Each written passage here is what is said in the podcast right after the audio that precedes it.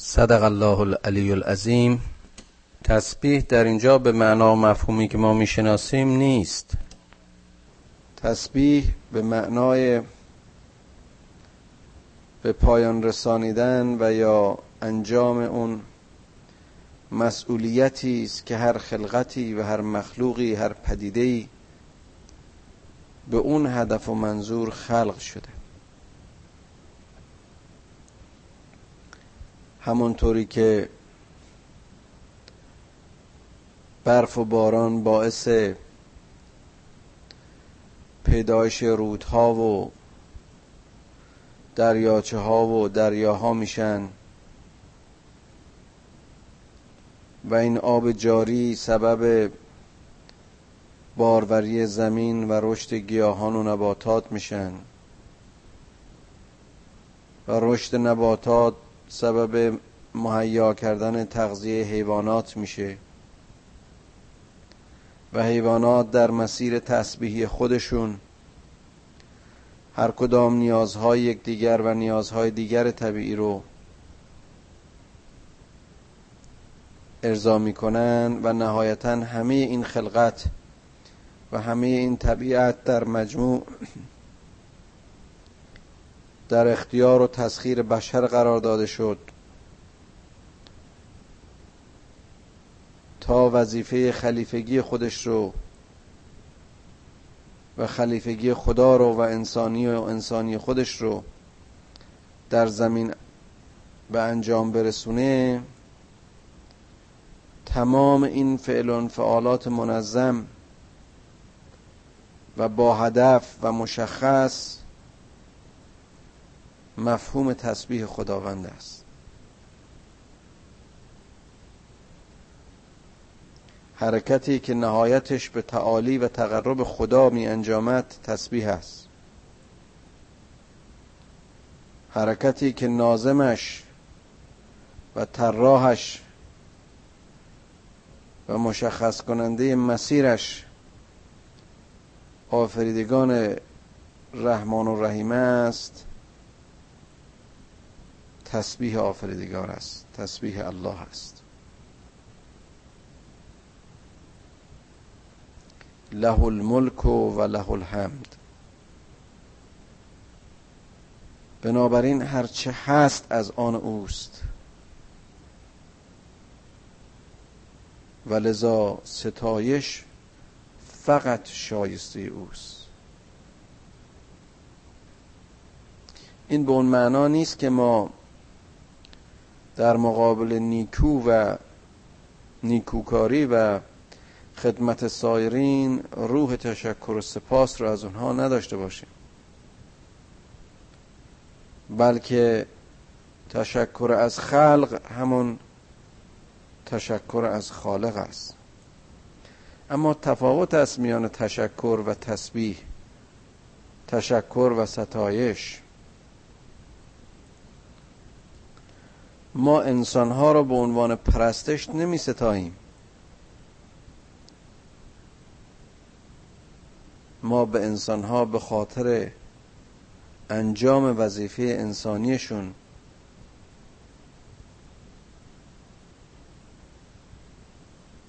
تقدیر می کنیم، تقدیس می کنیم.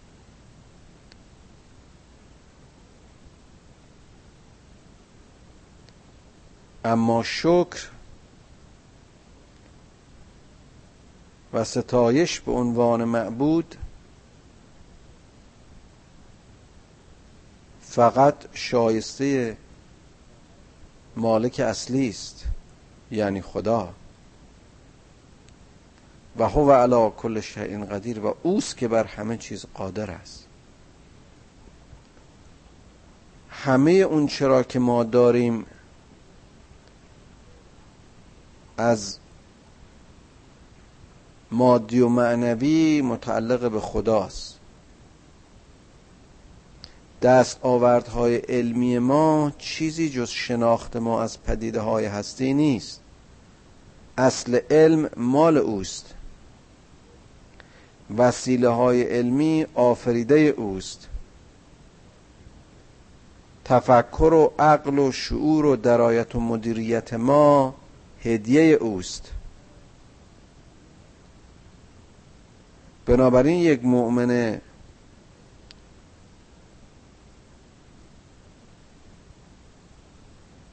به خداوند خوب می‌داند که در این دنیا هیچ تعلقی و هیچ نیرو و قدرتی بالاتر از مالکیت و قدرت خدا نیست، و این است که وقتی این برای مؤمن یقین می شود دیگر حاضر نیست که در مقابل این قدرت‌های پوشالی و مالکیت‌های زودگذر جزئی سر تعظیم فرود بیاورد و بنده غیر خدا باشد.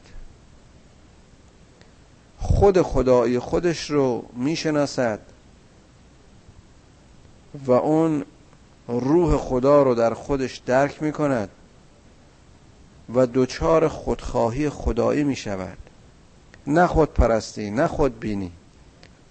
یعنی وقتی انسانی به ارزش‌های انسانی خودش پی برد دیگه حاضر نیست که در مقابل هر ناکسی سر تعظیم فرود بیاورد و برای هر پشیزی به تملق و دروغ و چاپلوسی بپردازد و خودش رو فراموش بکند و خودش رو تحقیر بکند و به گدایی و دریوزگی و بیچارگی و خفت و ذلت بیفتد. هو الذی خلقکم فمنکم کافر و منکم مؤمن. اصل خلقت شما به دست اوست، شما را او از نیستی به هستی آورد.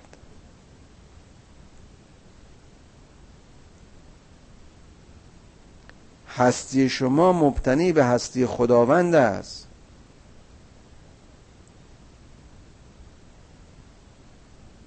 بعضی از شما این رو میفهمند، به راحتی میفهمند، بنابراین مؤمنن به این عمل، به این فکر، به این خلقت، و بعضی هم کافرن.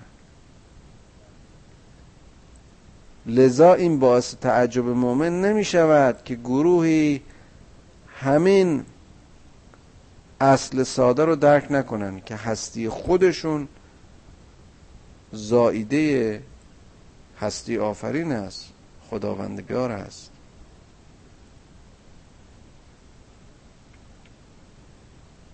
حالا اگر حتی اکثریت با اون گروهی بود که ذات پروردگار رو کفر می‌ورزیدن، نفی می‌کردن، قبول نداشتن، مؤمنی که یقین دارد به این درک خودش با هیچ چیز از میان در نمی رود و فکرش عوض نمی شود. حالا به خاطر اینکه یک عده‌ای به نام اسلام و در لباس اسلام هر جنایتی رو بر مردم مسلمان روا می دارن، مؤمن نماز روزه خودش رو و عبادات خودش رو و واجبات خودش رو ترک نمی کند. اونها که دوچار این سردرگمی و گیجی و سستی میشن کسانی هستن که یقین ندارن، ایمان به معنی واقعی در اینها رسوخ نکرده است.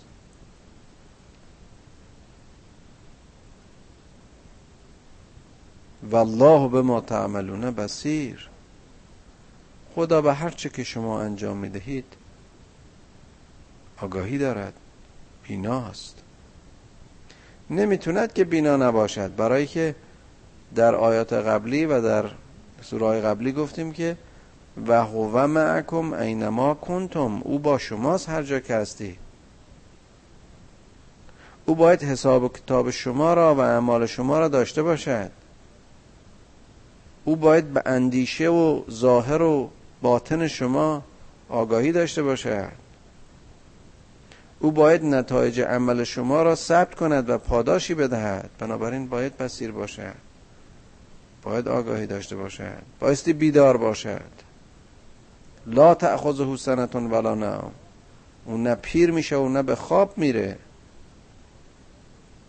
پیری پذیر نیست. او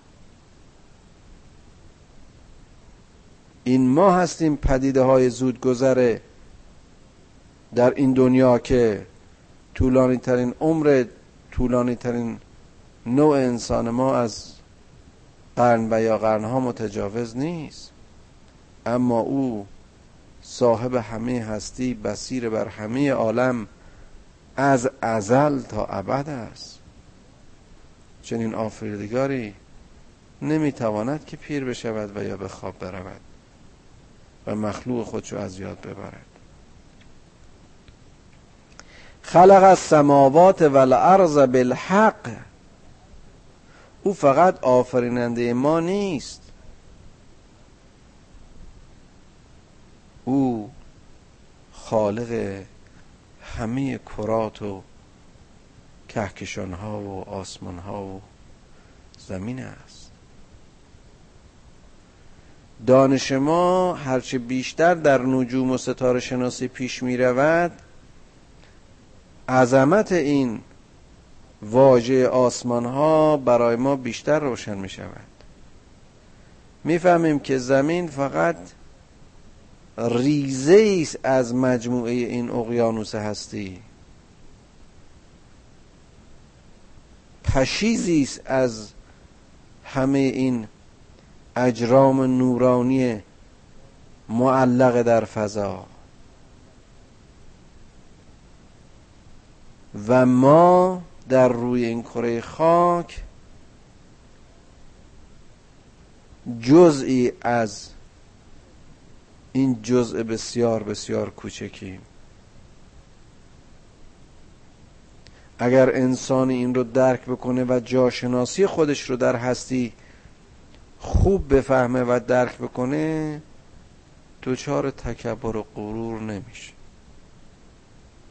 البته این به معنی تحقیر انسان نیست که بنابراین انسان موجودی است بسیار بسیار خرد و حقیر در مقابل همه این آفرینش و همه این موجودات و همه این اجرام سماوی و ارضی. خیر،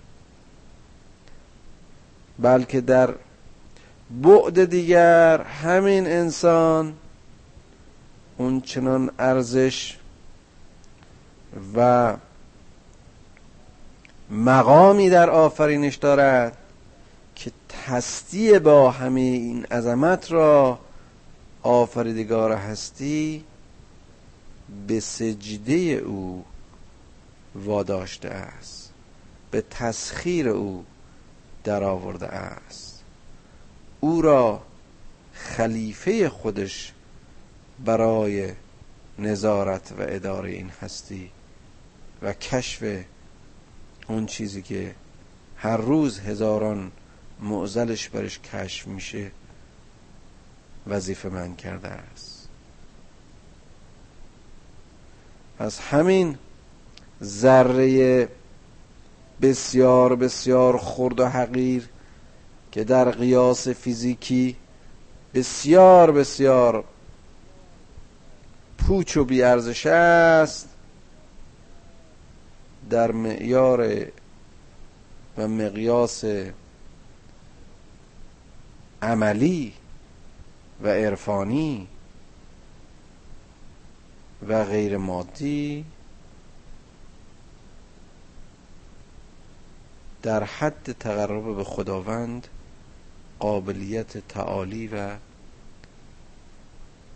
پیشرفت و تکامل رو پیدا خواهد کرد. این خلقت زمین ها و آسمان ها به حق انجام شده است. هر پدیده‌ای به اندازه خیش و در جای خیش قرار دارد. این پدیده ها هر کدام در منظومه خودشون و در جای خودشون در تناسب با یکدیگر قرار گرفتند. اگر زمین ذره‌ای از محور خودش انحراف حاصل بکند و یا از مدار خودش دور و نزدیک بشود، حالت موجودات و کیفیت زندگی در زمین دستخوش تحولاتی واقع می شود که بر ما پیدا نیست.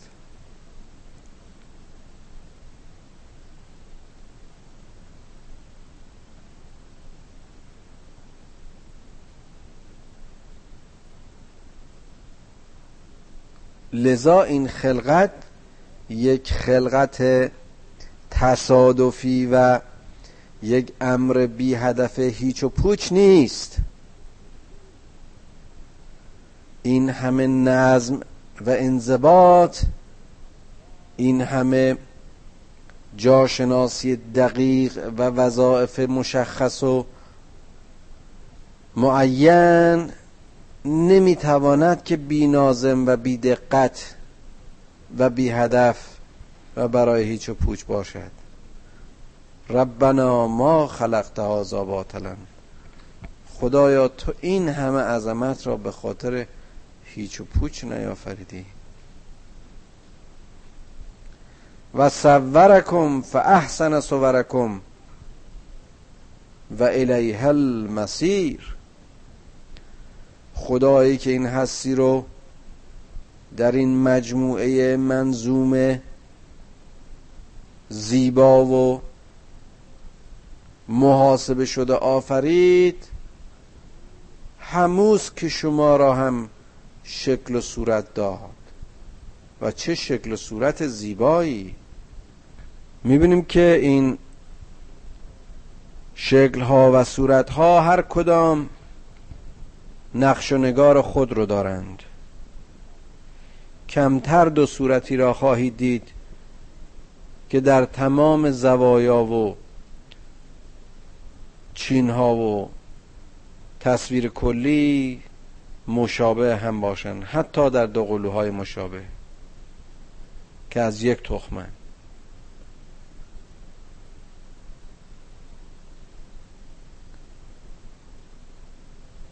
کسی که شما را به این اشکال گوناگون خلق کرد، همه را باز به سوی خود می‌خواند. انا لله و انا الیه راجعون.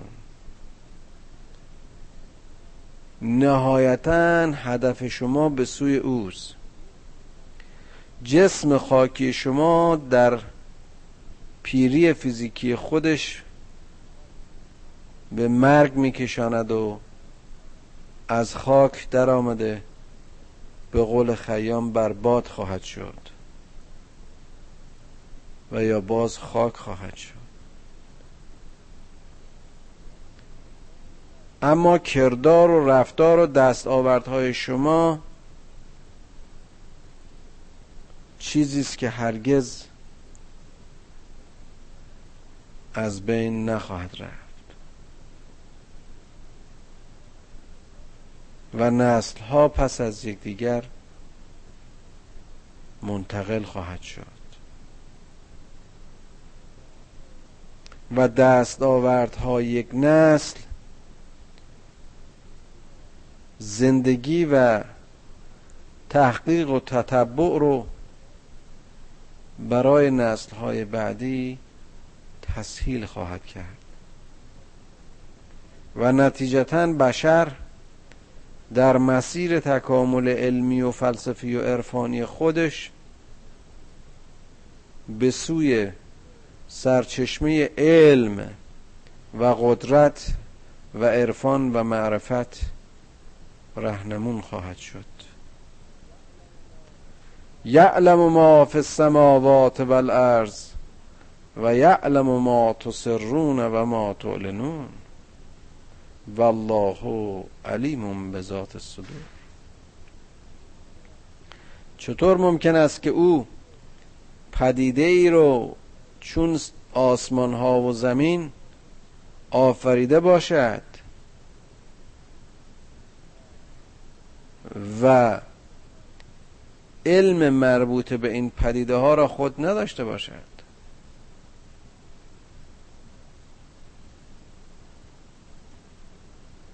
او بر همه اون چه در آسمان ها و زمین است عالم است.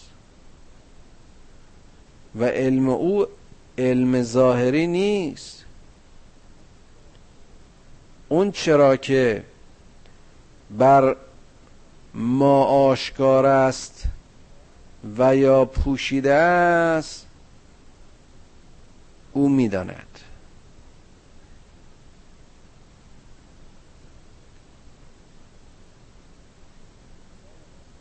هو ظاهر و باطن، او از کنه اشیاء و پدیده ها اطلاع دارد. علیمون به ذات صدور،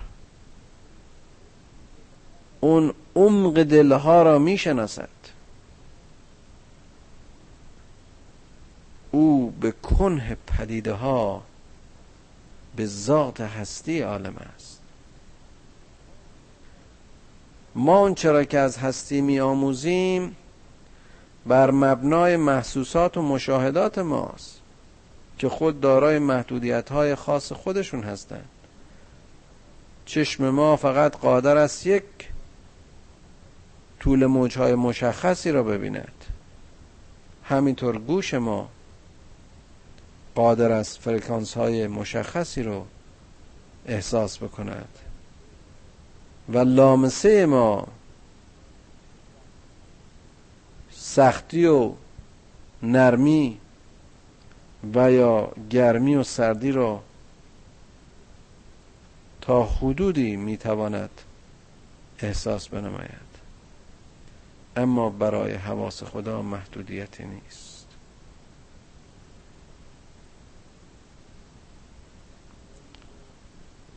علم و شناخت ما که حاصل ادراک حسی و یا تصورات ماست، به دلایل محدود بودن وسائل و گیرنده های حسی و علمی ما قاعدتاً محدود خواهد بود. لذا هر قدر هم که عمیق باشد و دقیق باشد باز هم به عمق و دقت علم پروردگار نخواهد بود. قرنها و سالها بشر در راه تکاپوی علمی خودش تلاش کرده است، اما هر معضلی که برایش حل می شود و هر مشکلی که برایش شکافته می شود صدها مشکل دیگر را در پیش پایش می گذارد. و این نمودار علم بی نهایت خداست و این آیه از آیات حکمت بی پایان پروردگار است. الم یأتکم نبأ الذین کفروا من قبل فذاقوا وبال امرهم ولهم عذاب علیم.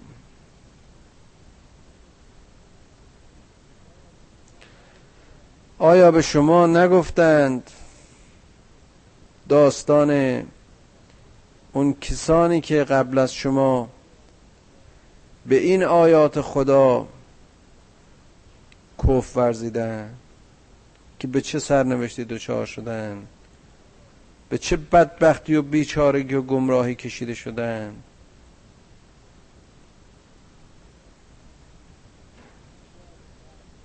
و چه عذاب دردناکی نتیجه این کفر رو پشت کردن به امر خدا شد.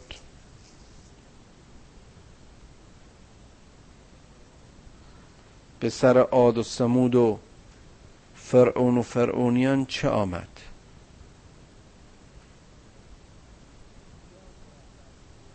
کدام موفق شدند؟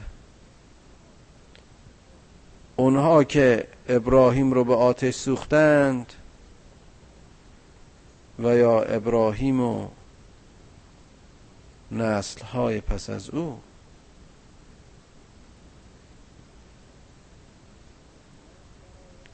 فرعونیان برای ابد در تاریخ ماندند یا مؤمنین به پروردگار و یاران موسی؟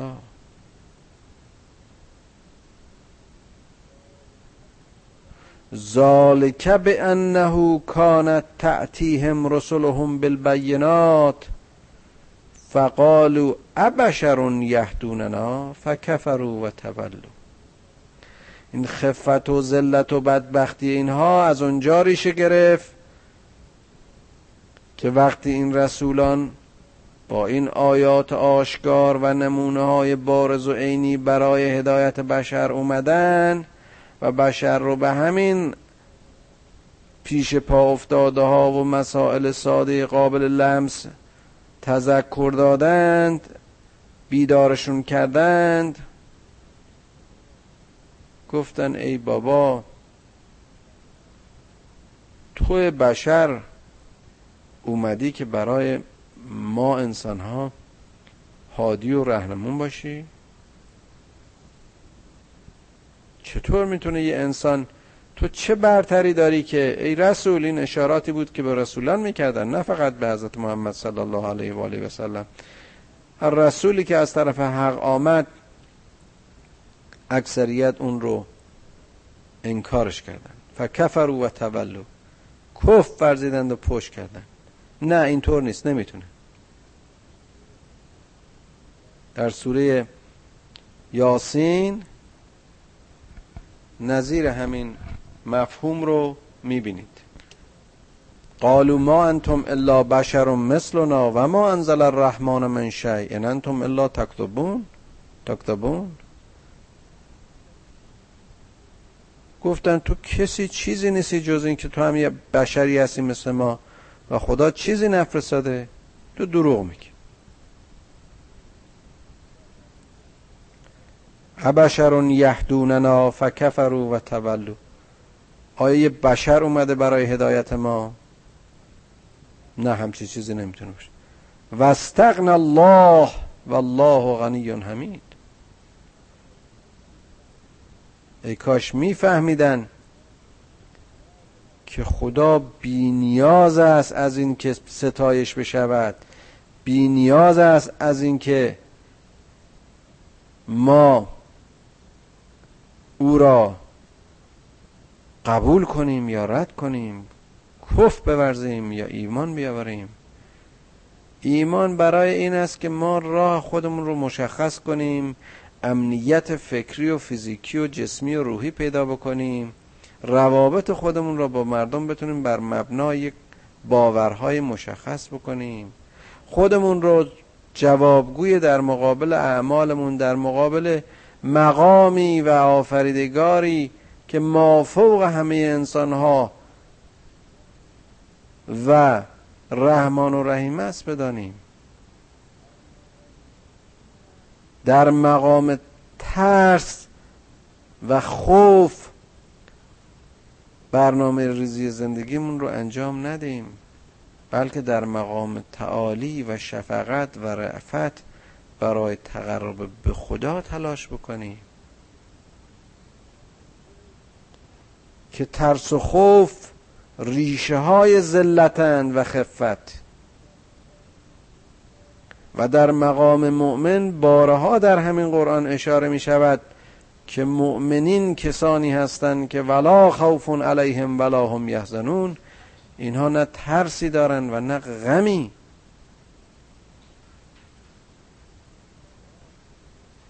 جز از خدا، اون هم نه ترس، تقوا ندارند و جز به خدا نمی اندیشند.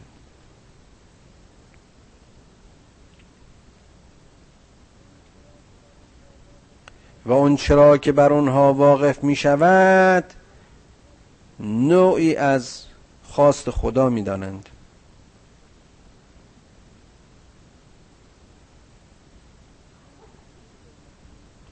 محزون به معنی کسی که دچار افسردگی و بی‌حاصلی و از خود بی خود شدن باشد و لاابالیگری شدن باشد برای مؤمن اتفاق نمیافتد و نباید هم اتفاق بیفتد. این به اون معنی نیست که مؤمن الکی خوش است و همیشه به خاطر هیچ و پوچ خوشحال است. نه، اون حزنی که باعث تخریب مراکز فکری یک انسان میشه، اون حزنی که به افسردگی عمیق و خودکشی میانجامه، از مرحله درک و باور و شناخت یک مؤمن به دوره. والله غنی حمید، این رو قبلا اشاره کردیم، باز تکرار میکنیم که خداوند صاحب ثروتی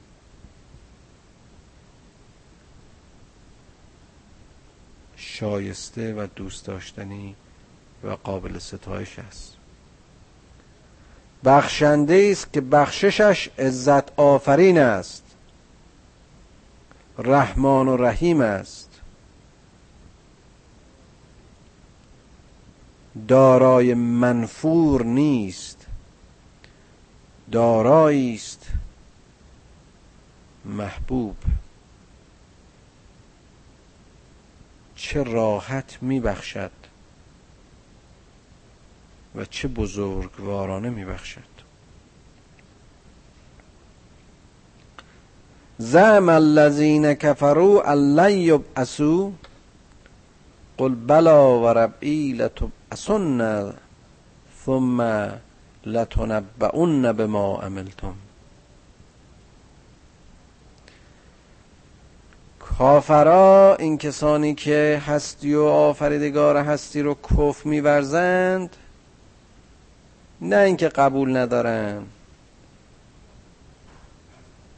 میدانن که خدایی هست اما انکارش میکنن. کافر کسی است که حقیقت را میداند ولی میپوشاند، حق را میداند ولی نمیپذیرد، زیرا با خواستها و نیازها و کششها و اندیشها و امیال شیطانی او و تمایلات نفسانی او سازگار نیست. آیا این کفار فکر میکنن که برانگیخته نخواهند شد، روزی جایی برای حساب کتابی حاضر نخواهند شد؟ آمدن در این دنیا هر جنایتی که خواستند کردند، حاصل دوری اونها از هدایت الهی باعث تخریب سرزمین ها و حتم انسان ها و نسل ها و خونریزی ها و قطع ها و شکنجه ها و اون چه که در هر عصر و نسلی ناظرش بودیم، محدود به عمر فیزیکی این افراد خواهد شد و نتیجهش هم از بین خواهد رفت. نه، اگر آفرینش زمین و زمان به حق است، اگر کسی به اون چرا که در میان این مخلوق و میان این جنبندگان اتفاق میافتد بصیره است، اگر همه اون چرا که اتفاق میافتد مضبوط است، نتیجتاً در جایی بایستی که به محک آزمایش و مورد سوال و جواب واقع بشود.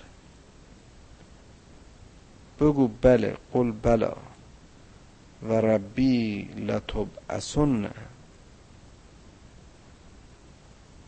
بگو به خدای بزرگ که شما برانگیخته خواهید شد. ثم لتنبؤن بما عملتم، اون وقت به اون چرا که انجام دادید آگاهی پیدا خواهید کرد.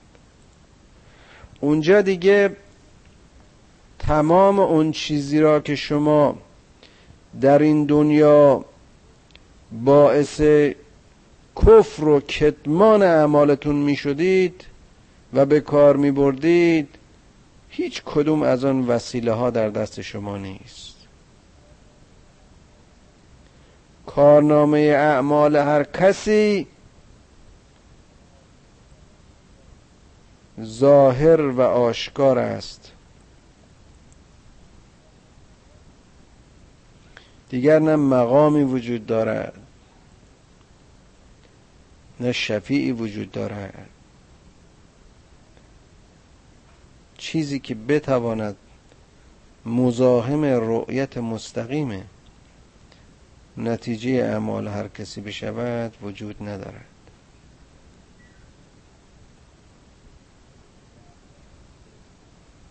این دعوای این که ماها بعد از مردن بر نخواهیم گشت همیشه وجود داشته است و وجود خواهد داشت و بارها در قرآن تکرار شده است که اینا میپرسن که بله ما وقتی پوسیدیم و استخونمون بر خاک شد و بر باد رفت، دیگه حالا چجور ما دوباره این سر هم خواهیم شد و شکل خواهیم گرفت و بر خواهیم خواست؟ سوال بسیار ساده ای که شاید در منطق فیزیکی خیلی راحت به ذهن هر کسی خواهد رسید. نه، این امکان نداره، کفار میگن. اما خدا میگوید و ذالک علی الله یسیر. مؤمن میفهمد که این برای خدا کاری ندارد، مؤمن میفهمد که این برای خدا ساده است. کسی که از هیچ و پوچ تو را به وجود آورد چگونه نمیتواند هیچ و پوچ تو را دوباره به وجود بیاورد، دوباره سرهم کند؟ کسی که تو را از نیستی به هستی آورد چطور نمیتواند که هستی تو را دوباره به هست بیاورد؟ مؤمن در این امر یقین دارد، معاد را با جان و دل میفهمد و قبول میکند.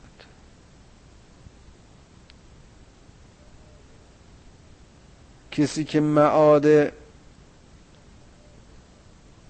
روحی و معاد فکری و معاد عملی را قبول دارد و درک میکند، برای هر عملی ارزشی و برای هر ارزشی جزای قائل است، چطور میتواند منکر معاد فیزیکی و شکلگیری انسانها در رستاخیز باشد؟ ذالک علی الله یسیر. این برای خدا خیلی ساده است. در فهم و مغز و اندیشه تو ای انسان محدود العقل و محدود اندیشه این مشکل به نظر می رسد، اما در قدرت علی کل شیء قدیر این انگیزش و یا رستاخیز بسیار ساده خواهد بود. فآمنوا بالله و رسوله. این است که اسلام دین احتجاج است، دین حجت است، دین دلیل است، دین منطق است. در این 6-7 آیه و همه آیات مشابه این و سرتاسر قرآن میبینید چقدر زیبا و چقدر قشنگ خداوند داره با مخلوق خودش احتجاج میکنه، از طریق رسولان خودش به عنوان آموزگار و مربی همه این آیات بینات رو میاره، همه این دلائل رو میاره و نتیجه گیری میکنه و در پایان این نتیجه گیری میگه حالا که اینها رو میفهمی، اگر اینها رو میفهمی، اگر اینها رو تایید میکنی، اگر اینها مورد قبولت هست، فآمنوا بالله و رسوله، پس ایمان به خدا و رسولش بیار. که چی؟ که خدا نیازمند ایمان توست، که رسول گدای عبادت توست. نه،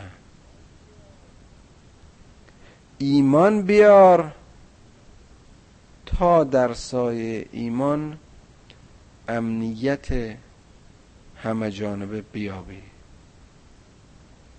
راه حرکت و هدف و غایت زندگی خود رو مشخص کنی تا از سردرگمی و پریشانی و ظلمات به نور برسی.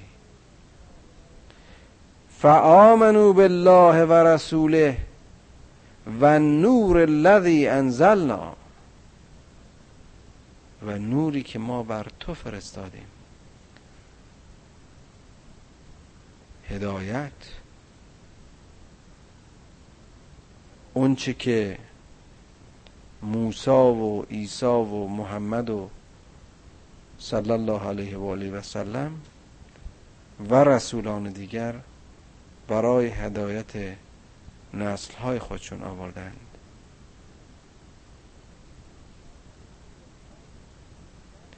و نور الذی انزلنا، و هدایتی که ما بر تو نازل کردیم، بر شما نازل کردیم. اون هدایتی که از طرف خداست.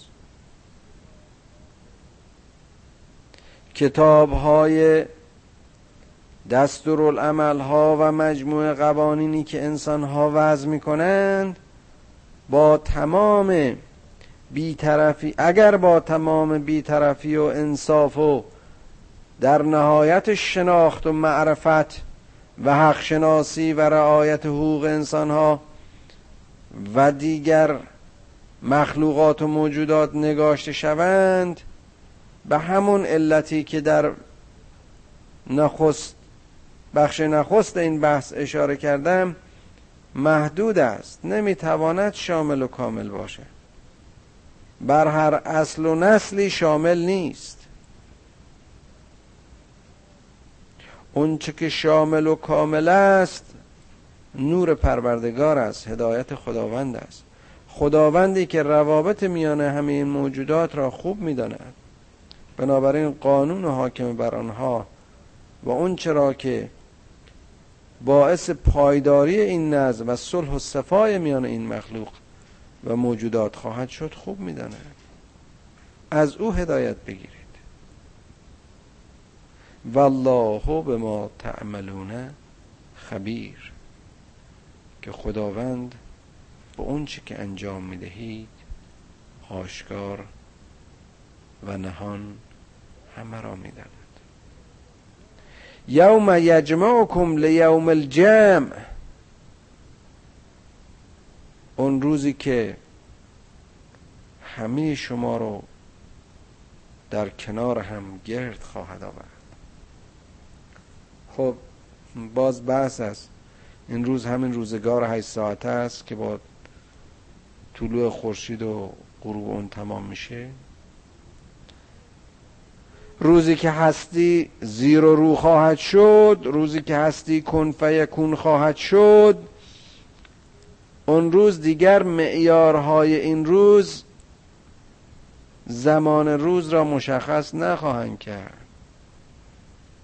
دیگر مشرق و مغربی به شکل اون چه که امروز از حرکت وضعی زمین به دور خودش و خورشید انجام می شود وجود نخواهد داشت. بنابراین ایام و زمان اون روز نباید باعث عدم درک و کفر ما نسبت به روز حشر و یا قیامت باشد. یوم الجمع محدود به ساعتهای روزانه یوم امروز ما نیست. ذالک یوم التغابن،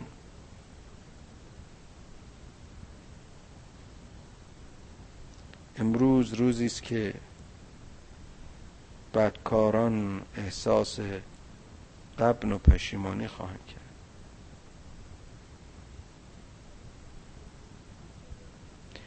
حالا که همه چیز رو شده و همه چیز برملا شده و انسان خطاکار به خطاهای خودش پی میبرد و به بیچارگی و درماندگی خودش اعتراف میکنه، دوچار یأس و پشیمانی بزرگی خواهد شد. ذالک یوم التغابن و من یؤمن بالله و یعمل صالحا یکفر عنه سیئاته. اون کسی که ایمان به خدا آورده و در راه عمل صالح تلاش کرده، بدیهایش رو خواهند بخشید. این رو قبلا هم اشاره کردیم. این نیست که کسی در زندگی خطا نکند و یا اشتباه نکند و یا گناه نکند، اما مؤمن وقتی به خطای خود پی برد، به گناه خود پی برد، به اشتباه خود پی برد، توبه میکند و از نقطه توبه از مسیر اشتباه باز میگردد و از افسردگی و خود کوچکبینی و حقارت نجات پیدا میکند و لذا به دنبال عمل صالح می رود و اعمال نیکوی خودش رو ادامه می دهد و در کفه موازنه میان اعمال نیک و بدش قاعدتاً اعمال نیکش بر اعمال زشت و ناپسند او خواهند چربید و نتیجتاً سیئات او را خواهند پوشانید و در نهایت مؤمن وارد در بهشت و روضه رضوان خدا خواهد شد، جایی که حیات جاودان، سرزمینی که گیاهانش از آبشخور چشمه‌های پاک و مصفا آب می‌خورند و میوه‌هایش از هر گندیدگی و آلودگی بدورند و قلب‌ها همه پاک و مؤمن و اندیشه‌ها همه صلح و صفایند. ذالک الفوز العظیم.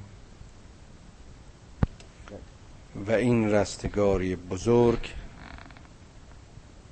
نتیجه و پایان ایمان